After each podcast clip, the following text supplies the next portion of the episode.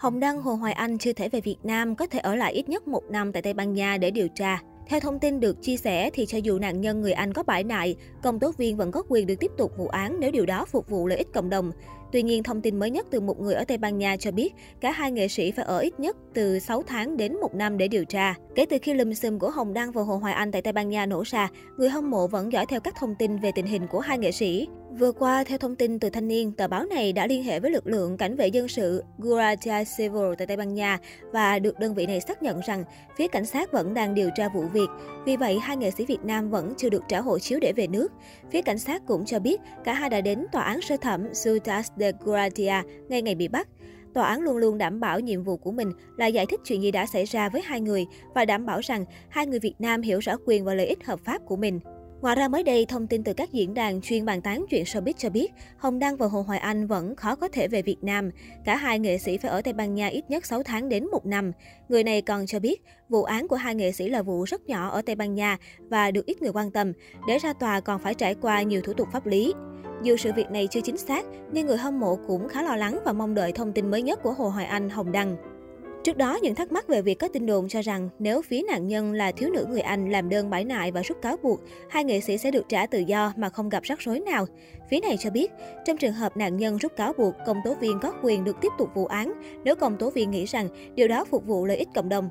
Hai người đó có thể liên lạc với luật sư, luật sư là người bảo vệ quyền lợi của họ. Phía này nói thêm, khi có những yêu cầu hỗ trợ về thủ tục hành chính, lãnh sự quán hay đại sứ quán là cơ quan mà hai người có thể liên lạc để yêu cầu những gì họ muốn.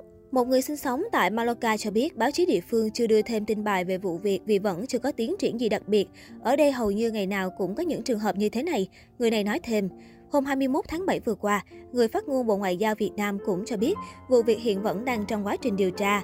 Theo đó, Đại sứ quán Việt Nam tại Tây Ban Nha đã triển khai các biện pháp bảo hộ công dân, liên hệ với cơ quan phụ trách cư trú của người nước ngoài tại Tây Ban Nha về hỗ trợ thủ tục lưu trú cho hai người này, được cho là diễn viên Hồng Đăng và nhạc sĩ Hồ Hoài Anh. Có thể thấy, vụ lùm xùm đi nước ngoài không xin phép của nhạc sĩ Hồ Hoài Anh và diễn viên Hồng Đăng khiến dư luận dậy sóng suốt hơn một tháng qua.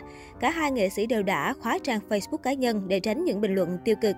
Nếu như Lưu Hương Giang vẫn giữ động thái im lặng trên mạng xã hội thì anh Đào, vợ diễn viên Hồng Đăng đã hoạt động trở lại trên Facebook sau một thời gian im ắng.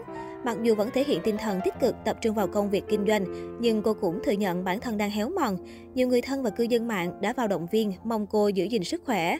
Hiện tại, Hồng Đăng và Hồ Hoài Anh vẫn chưa về nước, cũng không có bất cứ phát ngôn nào liên quan. Văn phòng báo chí Guardia Civil đã tiết lộ tình hình của hai nam nghệ sĩ. Theo đó, họ tiết lộ hiện cảnh sát vẫn đang điều tra, hai đối tượng chưa được trả hộ chiếu về nước. Đáng chú ý, phía cảnh sát còn cho biết ngay ngày bị bắt, cả hai đã có mặt ở tòa án sơ thẩm Ciutat de Guardia.